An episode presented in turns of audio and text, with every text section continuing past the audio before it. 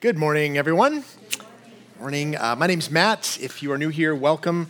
Along with Tim, I want to welcome you. Um, as Tim mentioned, we are going to be in the book of Second Timothy. This is our uh, first day in Second Timothy for our fall sort of preaching series. Uh, if you have a Bible, you can turn there. It's right after First Timothy, uh, but also we'll put the uh, the verses up on the screen. Uh, so let me pray for us as we are about to get into God's Word. Uh, Lord, thank you for an opportunity to gather once again, uh, to come together in worship, to come together uh, with uh, hopefully an expectation, Lord, that we will hear from you, that we will grow closer to you as we devote ourselves both to worship and to the Word. Uh, Holy Spirit, I pray that you would uh, use this time for good purposes. I pray that you would use me in spite of my own sin, in spite of my own failings, Lord, that you would lead us closer to yourself and God, that each one here, whether this may be the first Sunday in church or whether they've been here many, many times before, I pray this would be a day uh, where we know you more and where our hearts are, are uh, opened up uh, to what you have to say. So please, uh, would, you, would you bless us? Would you speak to us? And I pray this in Jesus' name. Amen. Amen. Amen. Uh, so, Second Timothy, uh, in case you aren't aware, is a letter uh, from a man named Paul, the Apostle Paul, to uh, another man named Timothy. Uh, there, there is a First Timothy. Uh, we preached through that a few years ago. Uh, First Timothy was very much uh, a letter about what a healthy church looks like. Uh, it, it's a letter that's kind of like a church manual. And at the time, actually, we were leading up to us installing elders for the first time. And so that's kind of why, part of the reason we preached through it. A lot of instruction, a lot of uh, kind of uh, Paul saying to Timothy, uh, he was his protege, Lick Timothy, uh, I'm putting you in charge of this church in Ephesus, and here is how you should run it. Here's what you should do. Here's how you should organize things. Uh, so, a lot of practical, very important instructions, and also instru- important for us today. So, it's, it's a book, First Timothy, that you read to kind of understand how the church should function. Uh, Second Timothy is similar to that, but as we're going to see, um, in this case, Paul is, is writing with a little bit more personal urgency to Timothy. And that's for a couple of reasons. Uh, in the years since First Timothy, things have not necessarily gotten way better at the church in Ephesus. Uh, there's still a lot of struggles. Paul initially wrote to Timothy about the need to preach the right doctrine, to kind of challenge the false teachers in the church, and he has probably been doing that, but there's still some of those challenges. Uh, they've remained. And so Paul's going to write again about kind of encourage him and lead him in the right direction. Uh, the other thing that's changed, though, is that Paul uh, finds himself in prison. Yet again, if you know Paul, he's often in prison. Uh, but this time, things seem, uh, seem far more serious. Uh, Paul is in prison in Rome. He's, he's been in prison before in Rome, but the first time he was under house arrest. It wasn't, it wasn't, it was like minimum security prison, right? You can watch TV, you can, you can talk to your friends, you can have visitors. It's, it's not uh, as bad, but this would be like maximum security prison. He is in, uh, probably scholars think, the Mamertine prison in Rome uh, which actually, even though we have a cool graphic uh, with a looking like that, actually this was like a pit in the ground. And the only daylight would be a hole uh, up above with kind of bars on it. And it was uh, near the Roman sewage system. So sewage would seep into this hole. It was deep, it was dark. Uh, and Paul had the sense that this time he was not getting out as we read through, we're going to see that he, he believes he's very near the end of his life. And in fact, historically, that, that is true. So, uh, this book is sometimes called Paul's last will and testament. It's his last uh, recorded words that we have. Um, and so that's why we've called it uh, Final Words from Paul. And while this is a very personal letter, uh, we should be clear that it's not a private letter. As we read the first bit, we're going to see Paul intended that this would be uh, read within the church and throughout history, uh, and that's, that's what's happened. So, the lessons that we see here, Paul to Timothy, are also ones for us. And so I'm going to begin. We're just doing the first seven verses uh, this morning. And uh, so here is, uh, here's the word of God. Paul, an apostle of Christ Jesus, by the will of God, according to the promise of the life that is in Christ Jesus, to Timothy, my beloved child.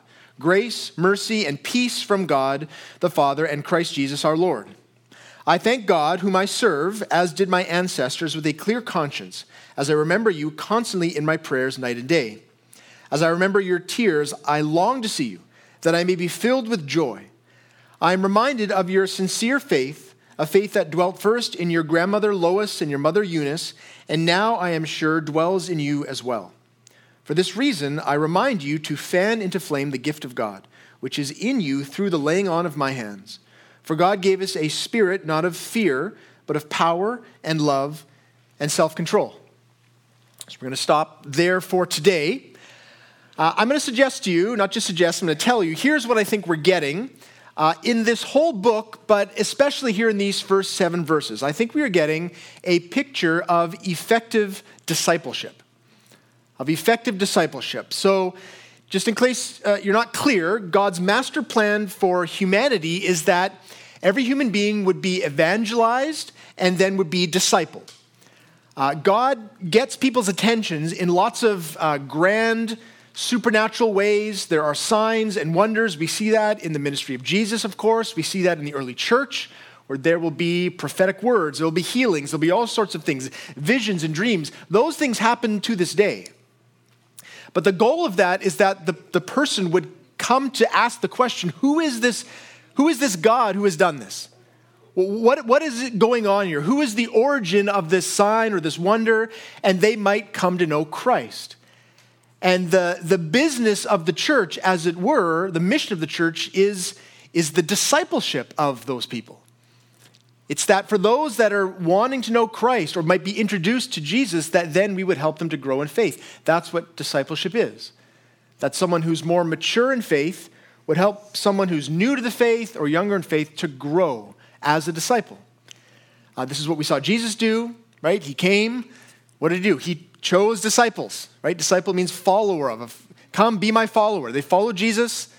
They grew in their own faith. And then what did he do uh, before he left and went back up to heaven? He said, Now I want you to go and I want you to make other disciples. Matthew 28. 19 and 20, his famous words Go therefore, make disciples of all nations, baptizing them in the name of the Father and the Son and the Holy Spirit, teaching them to observe all that I have commanded you, and behold, I, will, uh, I am with you always to the end of the age. So, this is ex- expressly stated by Jesus here, here, church, this is what you should do. You should disciple people, you should help them to grow. And this is what we see uh, Paul doing in his missionary journeys. He's, he's speaking the gospel and then he's helping people to grow. And if we look back at the first two verses, his introduction, he says, Paul, an apostle of Christ Jesus, he's, he's making clear his authority. That's part of how we know he thought other people would read this. He probably wouldn't have written this. It was just a personal letter to Timothy. Timothy knows he's an apostle, okay? But in case you're clear, he has authority in the church by the will of God. That's how he was appointed, according to the promise of the life that is in Christ Jesus. That's the gospel. He's acknowledging the spiritual life he has, that everyone has, is from Jesus. To Timothy, my beloved child. There you see the, the discipleship relationship. That there's this kind of father son relationship, close relationship, where Paul has been imparting to Timothy all of these things along the way. And then grace and mercy and peace from God the Father and Christ Jesus our Lord. We, we can tell already that there is a they're not just acquaintances, they weren't just friends from, you know, the synagogue back in the day. This was a close relationship, one where Paul has been speaking into Timothy's life. That is discipleship. If you are a Christian, you are a disciple. And you are a disciple who is meant in good time to disciple others. Not, not 25 years later when you've got it all figured out, but actually now. There's always someone around us that we can help to grow, and many times it's a mutual growth where we're kind of speaking into each other's lives and helping each other to grow. And our goal should be that, that these discipleship relationships are effective. And so that's the question I want to answer this morning. We, we're going to see it here over and over again that, that Timothy is a disciple of Paul and Paul wants him to make more disciples. But the question, the real question is, what, how does that go well? Uh, because uh, it's possible to be in a relationship with someone and not have them actually grow in Christ or it's possible to be in a church and not actually get into a discipleship. How, do, how does this happen so that it's actually effective? So that people are growing in their faith. I see three things in this text that I think are helpful. Uh, three needed things. So that's the question. What is necessary for effective discipleship? Uh, the first thing we see is that We need personal integrity. One of the biggest reasons that discipleship fails is that the person doing the discipling fails in some way. Uh, we need personal integrity. Probably, even if this is your first time in church, you know that there have been ministry leaders, probably famous ones if you've heard of them, who've been leading big ministries, had incredible influence, seemed to be very effective for Christ, and yet there's a scandal that comes out, and all of a sudden, all of that influence is just, it, it all falls apart. And people are hurt. Ministries that seem to you know, be vibrant and strong are, are shown to have no foundation. I mean, the foundation of Christ should be there, but the one leading it, it, it makes it very hard for those people who have been a disciple of that person who's saying, Go this way, follow me, I know where I'm going. And then it, you realize they're cheating on their wife, they're stealing money, they're, they're yelling at their staff all the time, and, and it creates doubt. It creates a lot of conflict and, and question and hurt for the people who've been led by that person. It happens on a small scale too. Sadly, I've heard many stories of people who said I was part of a great church. It was, it was growing, it was vibrant. People were, you know, coming to Christ and growing in their faith. And then we found out the pastor was sleeping with another person on staff and everything stopped. I usually ask follow up questions. What happened for those in ministry? I mean, not that everyone abandoned their faith, but the ministry of the church ground to a halt. People were hurt. People began to question, especially those newer to the faith what, what exactly am I in? Like, if I can't trust that person, then, then how, how can I trust what they're talking about? It's devastating.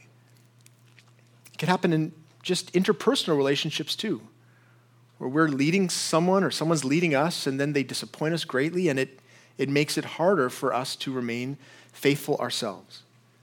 Personal integrity is, is key if we are to lead people effectively. And what we see with Paul is that he was not that kind of a leader. That he says, look at verse 3. He says, I thank God, whom I serve, as did my ancestors, with a clear conscience, as I remember you constantly in my prayers night and day. So picture Paul, he's in a pit, it's dark, it's deep, he's got a lot of time to reflect on his life, and he's writing this letter, I'm sure how, right on a napkin or something, and and what he's thinking of is he, he reflects, look, at the kind of person he is. He's thanking God in this prison. He's, he's saying, I'm, I'm someone who serves. I have a desire still to serve, and I have a clear conscience. So, what does he mean by this? He does not mean that he's sinless. We know this because there's a lot of other letters where he speaks about his struggles, how he's frustrated at times, that he continues to sin even though he doesn't want to sin, and he's wrestling with it. So, it doesn't mean that he's perfect. What it means is that as he reflects on his life, in as much as he is able to see the depths of his own heart and the calling of God, he's saying, I have been faithful to what God has called me to do, and wherever there is sin, I've confessed it. I've brought it to the cross. Paul is not someone who is sinless, but he is someone who is blameless because he's a Christian, because he knows and believes that Jesus has died for his sin. To have a clear conscience should be the goal of every Christian. Not only should it be our goal, it's our joy, it's our delight. And yet, the challenge of conscience is something that we, we all struggle with. And I think, we, I think there's two uh, different ways that we can go with this. There are some of us uh, for whom that, that feeling of conscience, and you know, even if, even if you're not a Christian, you're new to the church, we all know that feeling of conscience where we're unsettled right? We're doing something we know we shouldn't do, and yet we're still doing it, and we just we don't feel quite right about it, but we have the, the power within us in our sin to take that feeling of conviction and just stuff it somewhere deep, right? You know what this is like.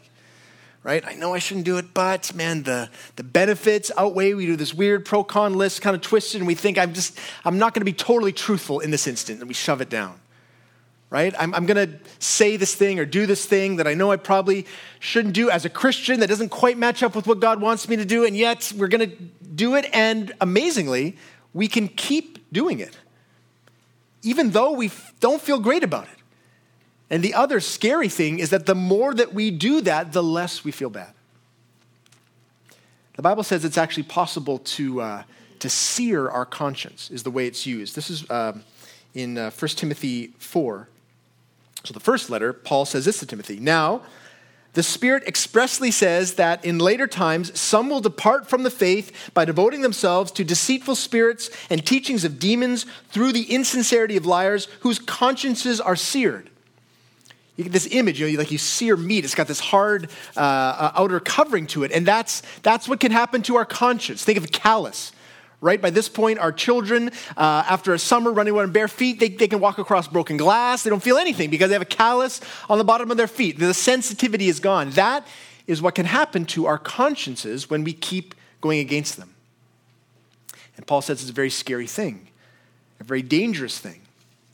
When he writes they've departed from the faith, he doesn't actually mean that you can lose your salvation. What it means is that there are some people who, who on the outside seem to have faith. It's doing certain Christian things, but in time, what's revealed by their lack of morality is actually that they don't truly believe.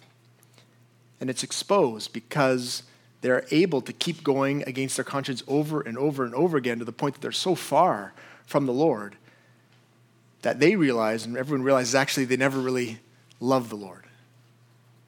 And, and Paul's command to Timothy or his, his word is look, we have to be careful about this.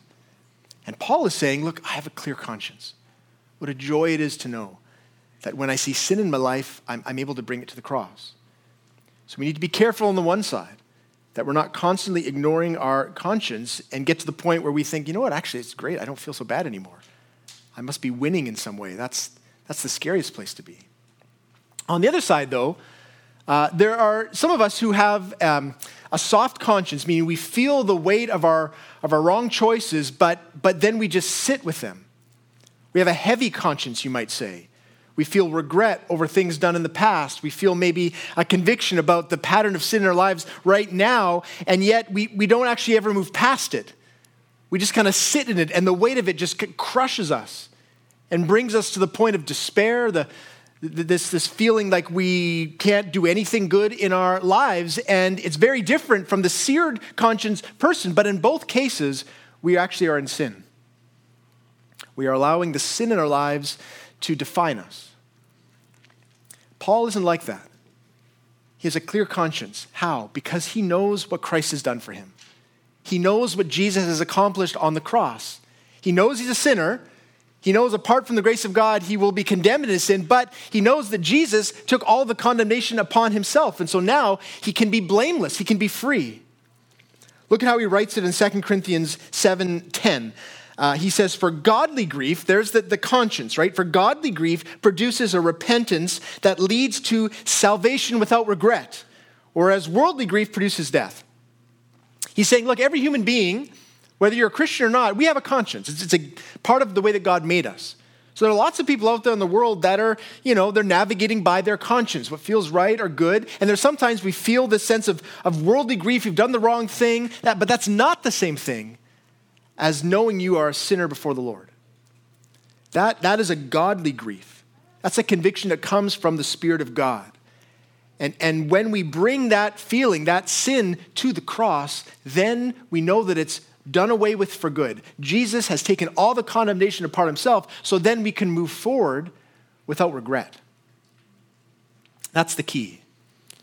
Is that we see our sin, we repent fully, we turn and go in the other direction, but we actually go somewhere. For those who have a seared conscience, they, they never see it for what it is. And they're walking in the wrong direction, think everything's great. For others with a heavy conscience, they know that they've sinned, but they just never move on both don't understand the gospel fully. Jesus has come that we might be set free from our sin and that we might be able to walk forward with a clear conscience. That's Paul. Paul saying, For all the stuff in my life, you know who I am, Timothy. You know that, I, that I'm thankful to God genuinely now, that I'm seeking to serve the Lord, and that my conscience is clear. So, how do we get there? Well, we need to invite further examination into our lives which is something that frankly we don't love usually, right? Even this right now, we're like, this is great, but is there other stuff that we're going to talk about? Because it feels kind of weighty, right? It feels like, I get what you're saying, Matt. You're saying that God wants to know every part of me, and that really feels uncomfortable, but that, that should be our desire. And we can invite that sort of examination through prayer. In fact, we see a good example of it from David, who is no uh, stranger to conviction. Here's what he wrote in Psalm 139 Search me, O God, know my heart, try me and know my thoughts, and see if there be any grievous way in me, and lead me in the way of ever- everlasting.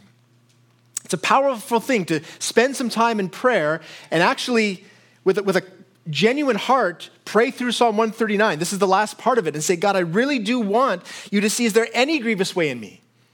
Because it's very easy for us to, to stuff things in places in our hearts and minds that are dark and we forget about them, we don't want to remember about them, or blind spots we don't even see. And so we invite the Spirit of God. And when we feel the conviction, we don't stop there, we bring it to the cross.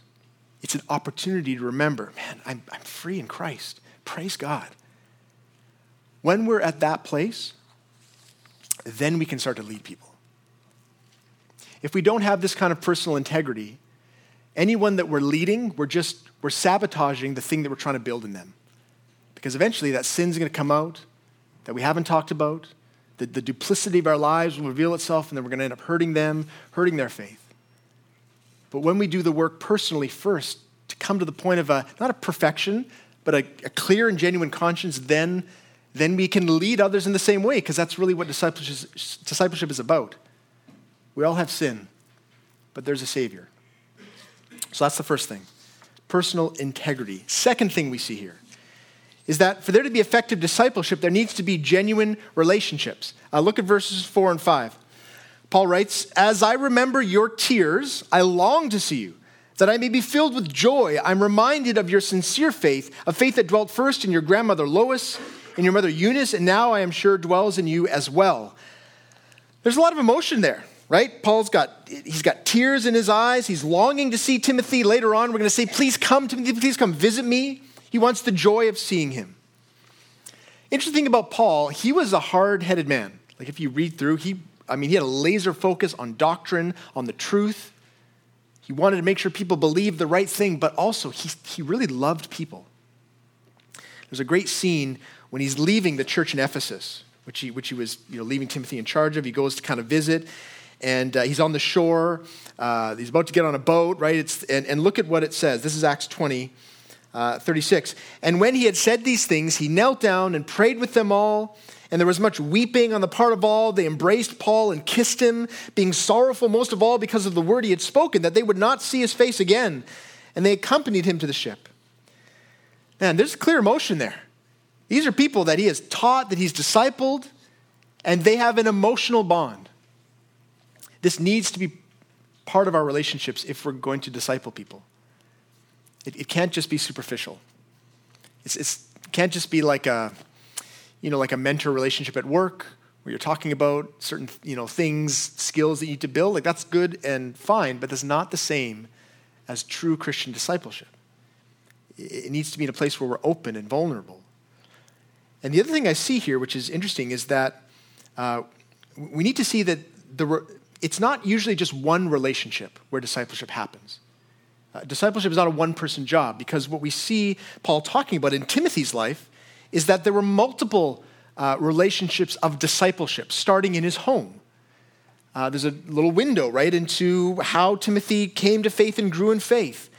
And we know a little bit about Timothy. Uh, he grew up in a town called Lystra. And probably what happened is that on Paul's first missionary journey, he went through Lystra and he preached the, the gospel, and probably Timothy's mom and his grandma came to faith. They were Jews, that's what Paul was evangelizing. And probably they then went home and started to evangelize, tell Timothy, I don't know how old he was at the time, about Jesus. They said, We've, we found the Messiah. Here, here he is. The interesting thing, though, is that Timothy's dad was not a Jew or a believer. Uh, he, was a, he was a Greek. And uh, we know this because when Paul comes back, right, first missionary journey comes back, second time around, uh, we get a little uh, a direct sort of window into Timothy. So here's Acts 16, and um, this is what is said. Paul came also to Derbe and to Lystra, so we came back. A disciple there named Timothy, the son of a Jewish woman who was a believer, but his father was a Greek. He was well spoken of by the brothers at Lystra and Iconium. Paul wanted Timothy to accompany him, and he took him and circumcised him because of the Jews who were in those places, for they all knew that his father was a Greek. So this gives us kind of a picture of, of Timothy. How, how did his faith begin? It began at home with his mom, with his grandma. His dad probably had, didn't have anything to say, spiritually speaking, at least in terms of the Christian faith. But he was discipled by his, by his mom and his grandma. And then Paul came along and I, they identified the church, said, hey, you know what, this is a really strong young man, really believer, like genuine. And Paul said, okay, I'm going to take him under my wing. And that's when the next relationship of discipleship began. And so I think we should uh, take some points of application for us as a church. Firstly, uh, as I said, we, we should be looking for these kinds of relationships around us, which is hard. Deep, deep relationship is tough to do. Uh, it's tough for lots of reasons. Logistically, it's difficult just in our lives to find time to actually meet with other people. Uh, there's a guy that I meet with, and we have a kind of a, a deeper relationship, talk about our life and family. Uh, we met a few times at the beginning of the summer, play tennis and to connect, and then, and then nothing. Why? Because we both got busy. And he texted me, hey, you want to go for lunch? Great. No, not that, no, not that day. No, that doesn't, it's hard to actually just find a time on the calendar. But here's the thing I was convicted about. If I, if I forget, it's e- it would be easy for me to forget about it. It would be easy for me just to be like, oh man, let's maybe November. I don't know when it was going to work. We're all like that. But if we see this as a priority, meaning I, I need to be in these kinds of relationships, then we will uh, calendar right? What else do we do? Things that are important in our lives, we put them on a calendar. We open a Google thing and we put a thing in there. We have the special color for it, you know, or maybe discipleship color, whatever you want to do. And I'm just saying, we have, if we think it's important, we see it's important, we have to make time for it logistically. But of course, the other challenge is that it's tough to be emotionally available. Okay? If you're a Canadian, it means you are residual Brit, right? British is our heritage, which means that we have trouble showing emotion, okay? For us, right? Uh, uh, I know if you're from another country, you come and our deep, heartfelt handshake doesn't do much for you, right? Because it's like, that seems really cold. But for us, we're like, wow, I shook their hand. I really feel emotionally drained today. I'm going to have to go home, right? And just spend some time alone, right? Because the stiff upper lip of the Britishness is still there we have to we have to war against that. Now, it doesn't mean that we all have to hug each other fully, right? If you if that you're down that, it's great. But it means that we should be looking for actually deep connections where we actually are emotionally involved, whatever that looks like in our cultural time. Because otherwise, we're just going to skim along the surface. And we're not going to have opportunity to actually connect with each other. The other challenge, of course, is that we have to risk some things. Right? Some of us, this is a challenge because we've been, we've been hurt by others in relationships. And that's just the reality. It's risky, right? Connecting with people, other sinful human beings, it's always risky. But the truth of the matter is that it is impossible to grow as a Christian if you are alone. It's, it's not a solo activity. I mean, there's lots of verses in the Bible about bearing each other's burdens so that, you know, where we're told you need to be in relationship, but just think about it. That the greatest enemy we have is, is what? Our own sin. And what is probably the, the deepest sin that we have? Pride, right? That we think too much about ourselves. And what does pride do? It, it's very good at blinding us to our own failings, to our own struggles. We're never going to see certain things unless there's someone in our life who can ask us some questions, some uncomfortable questions. So we need to be looking for these relationships. It doesn't have to be everyone, right? You have to tell your story to everyone, but a few people at least. Another more specific application that I think we, we should, maybe a note of encouragement from this text, would be specifically to parents. Because if you look at what God did in Timothy's life, his mom and his grandma, they were influential. So it's very true, we see, we see it in Paul's life, that God can save someone that has no Christian background and bring them to vibrant faith. That, that was my story. But it's also true that God intends to use families to raise up the next generation of Christians. And that we should be encouraged and maybe convicted as parents that what happened in Timothy's life, God wants to see happen in our family's life as well. So if you're here this morning and you're a parent and you're wondering, I wonder who it is that I could disciple, let me tell you who. They're the ones that woke you up late last night and you were so frustrated by them. And you just want someone just for them to grow and mature somehow. And yet the answer is that you're, you need to be part of that. And the more specific application I would say here is in particular for moms and single moms. Right? Timothy was in a family with his dad, seems to have had no spiritual influence. Right? We don't know if he was antagonistic, he just he wasn't not a believer. And yet what happened? Through his mom, through his grandma, Timothy grew in faith, came to strong, vibrant faith. That, that should be on our minds and hearts, ladies. As you're there with your kids and you wonder, what, what is all of this for? It's, it's for this that there is eternal work being done in every home if we have a mind to see it. So be encouraged, be, be hopefully maybe convicted that there is good work that can and should happen. It happens all the time through moms, single moms in my life, my neighbor, if you know my story, Nancy Jones, single mom, raising her two boys. They were the family I went to church with for the first time. She didn't ex- explicitly disciple me, but I was hugely influenced by her demonstration of faith. Let us not forget these kinds of relationships that God will use in the church. So, personal integrity, yes. Genuine relationships, we need them. Third thing, though, third thing is that for there to be effective discipleship, there has to be a spiritual focus. So let's look at our last couple of verses. Uh, verse 6 For this reason, says Paul, I remind you to fan into flame the gift of God which is in you through the laying on of my hands. For God gave us a spirit not of fear, but of power and love and self control. So here Paul is kind of getting to the climax of that, this first little bit. He's saying, he's saying, look, what I want you to understand, uh, Timothy, is that you have a faith, a genuine, vibrant faith, which means you have been given the gift, firstly, of the Holy Spirit. And that that spirit, along with that, comes certain spiritual gifts. And that all of these things are to be used for the good of the church. What you have to understand about Timothy is that Timothy was very different from Paul. Paul seems, by all accounts, to be a fairly hard headed, bold, right, kind of brash guy, which is great. That hard head, just he smashed through all sorts of barriers and really did effective work for the ministry, which is great. But Timothy, he was, he was pretty shy, seems like you look at Paul's words, Timothy is always encouraging him. In, in the first Timothy, right? Don't worry if you're younger, you're to lead in the church, right? Be strong, right? Speak boldly. If you picture Timothy, he was a, a young man of genuine faith, but in his just personality, he was more timid, a little more insecure, probably weaker.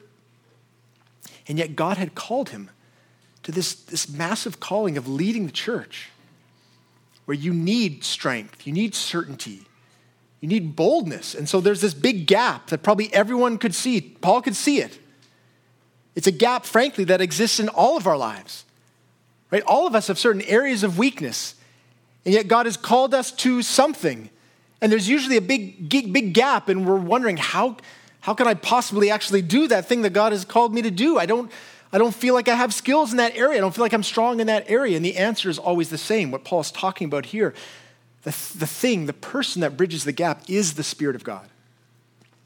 That as Christians, we have been given the gift of God Himself to dwell within us, to make us new creations. And this Spirit, notice, notice the characteristics of the Spirit power, love, self control. Paul is saying to Timothy, this is, this is who you have in you, God Himself. And so, yes, you, you may feel weak at times, you may feel unsure at times, but but I'm exhorting you, I'm encouraging you, right, to continue on. Fan into flame the gift of God. It's a great image. Because we know what happens with a fire, right? When there are embers that are burning, if, if you don't do anything, you know what's going to happen. The fire's going to go out. But if you fan it into flame, right, give some oxygen, give some fuel, it, it will grow into a, into a roaring fire once again. And this is the thing that Paul keeps telling to Timothy. Uh, look, look back again, 1 Timothy 4. Very similar sort of exhortation. He says, Do not neglect the gift you have, which was given you by prophecy when the council of elders laid their hands on you. Practice these things, immerse yourself in them, so that all may see your progress. He's saying you've been given some, the gift of the Spirit, but also some specific gifts, probably of leadership and teaching. He's saying, don't neglect them. Because what happens when you neglect your gifts is they, they, they grow unfamiliar. This happens a lot of times, right? In the church, there's maybe a glimmer of something that we saw God use us for, something we did, and yet life gets busy, we get distracted, and man, we just don't think about it anymore. It, it, it shrinks, it gets hard and cold. And, and the downside of that is that, first of all, our own faith is hindered, but also that the church, if we're part of a church, God's given us gifts for the good of the church, and the people are not being benefited by the things that He's given us. So everyone's faith is hindered. Uh, look at what it says here in 1 Corinthians 12. Now there are varieties of gifts, but the same Spirit. And there are varieties of service, but the same Lord. And there are varieties of activities, but it is the same God who empowers them all and everyone. To each is given the manifestation of the Spirit for the common good. So we have kind of layers of application here. On, on the top layer, you might say, Paul is saying to Timothy, look, you have faith. You have a faith. Don't neglect your faith. You're a Christian. You're a leader in the church. Grow in that way. Don't forget who you are. You're a new creation. And for all of us, the application must be the same. That if we neglect the gift of faith that we have, it will grow cold. That it is possible for us to wake up one day and realize, man, I can't remember the last time I prayed. My, my, I don't know where my Bible is. I was at church a few weeks ago, and we realized that this, this Christian life that we're living is cold and hard. There's no vibrancy, and we should be concerned at that point for our soul. And we're certainly of no help. We're not, we're not going to be effectively discipling anyone in that state. So, first and foremost, you've been given the gift of faith. It's not because you're smart, it's not because you're fantastic. It's because God loves you, He loves us. So, we are alive spiritually because of that. But then the, the second layer, the more specific thing is that in that there are gifts that you've been given spiritual gifts, right? Varieties of gifts, all different, different kinds. But all of them are there, why? For the common good. They've been given so that we might build each other up, so we might benefit each other. And Paul's reminding Timothy look, there are some times we prayed over you, there's certain gifts you have, don't neglect those. Not just, not just for your sake, but for the sake of the church that you're seeking to lead. And we need to hear that as well. Because I think there's many of us, I mean, for me, there's decades probably, maybe not decades plural, but at least decade where I didn't really think of any spiritual gifts that I didn't really think that way. I was just going to church, you know, helping out here and there. I didn't really think, man, God has given me certain things that might be helpful, might be useful. But it's really clear all of us have that. And we shouldn't be afraid of it. Notice, notice the language there. God gave us a spirit not of fear, we shouldn't be worried or anxious or fearful of stepping out in these ways. We should be eager to see God, what is it? What have you equipped me with? So I'll tell you a story just to kind of close off our time of what this could look like. Uh, this happened uh, here before I left for sabbatical.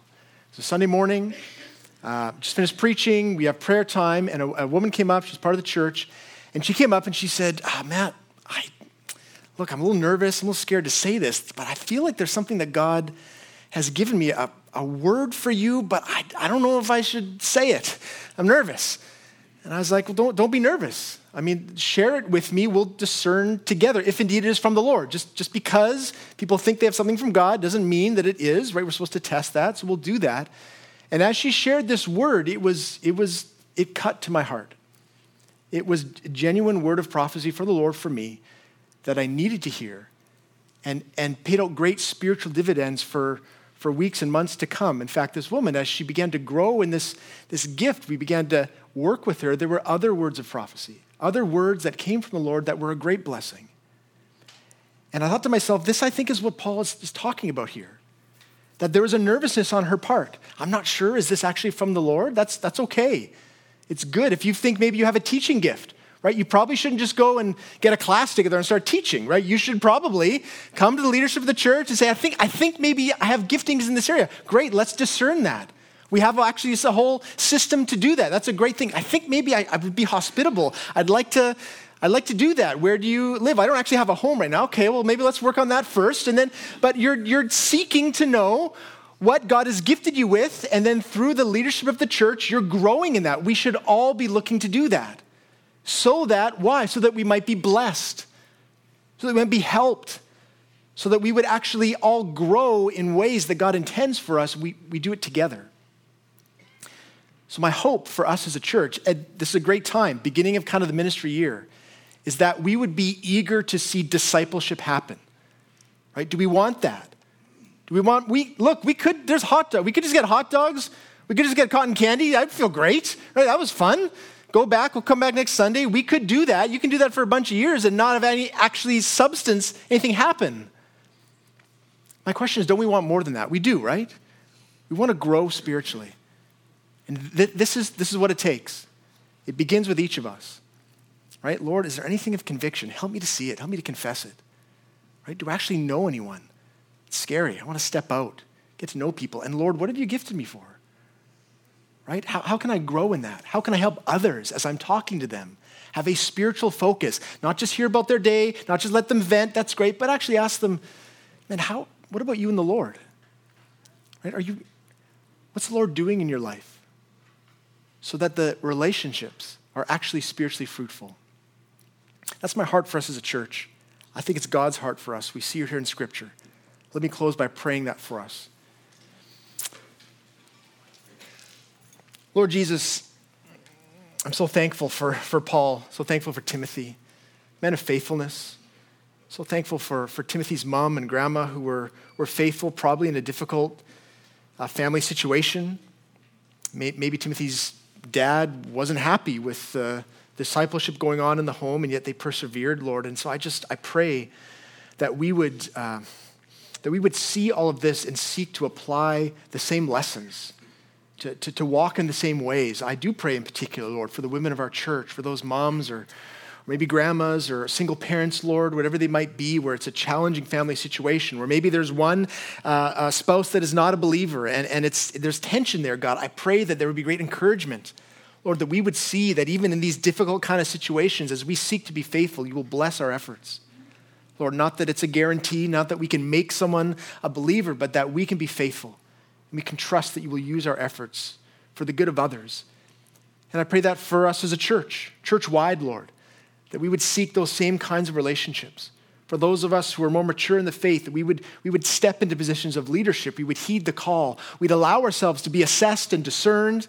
And God, that then we would, we would be faithful for what you've called us to. I do pray, Lord, that the spiritual gifts you've given us, Lord, they would be used for incredible effectiveness. And Lord, that each one of us would have that mindset that you have given us something that we would benefit to others, some gift, some ability and that it comes through the Spirit and is to be used by the Spirit. So help us, Lord. Help us to be a church where we actually grow together in Christ, where it's our joy, like Paul says, to, to, to connect again and to know each other well and to see that growth. And so I pray these things in Jesus' name. Amen.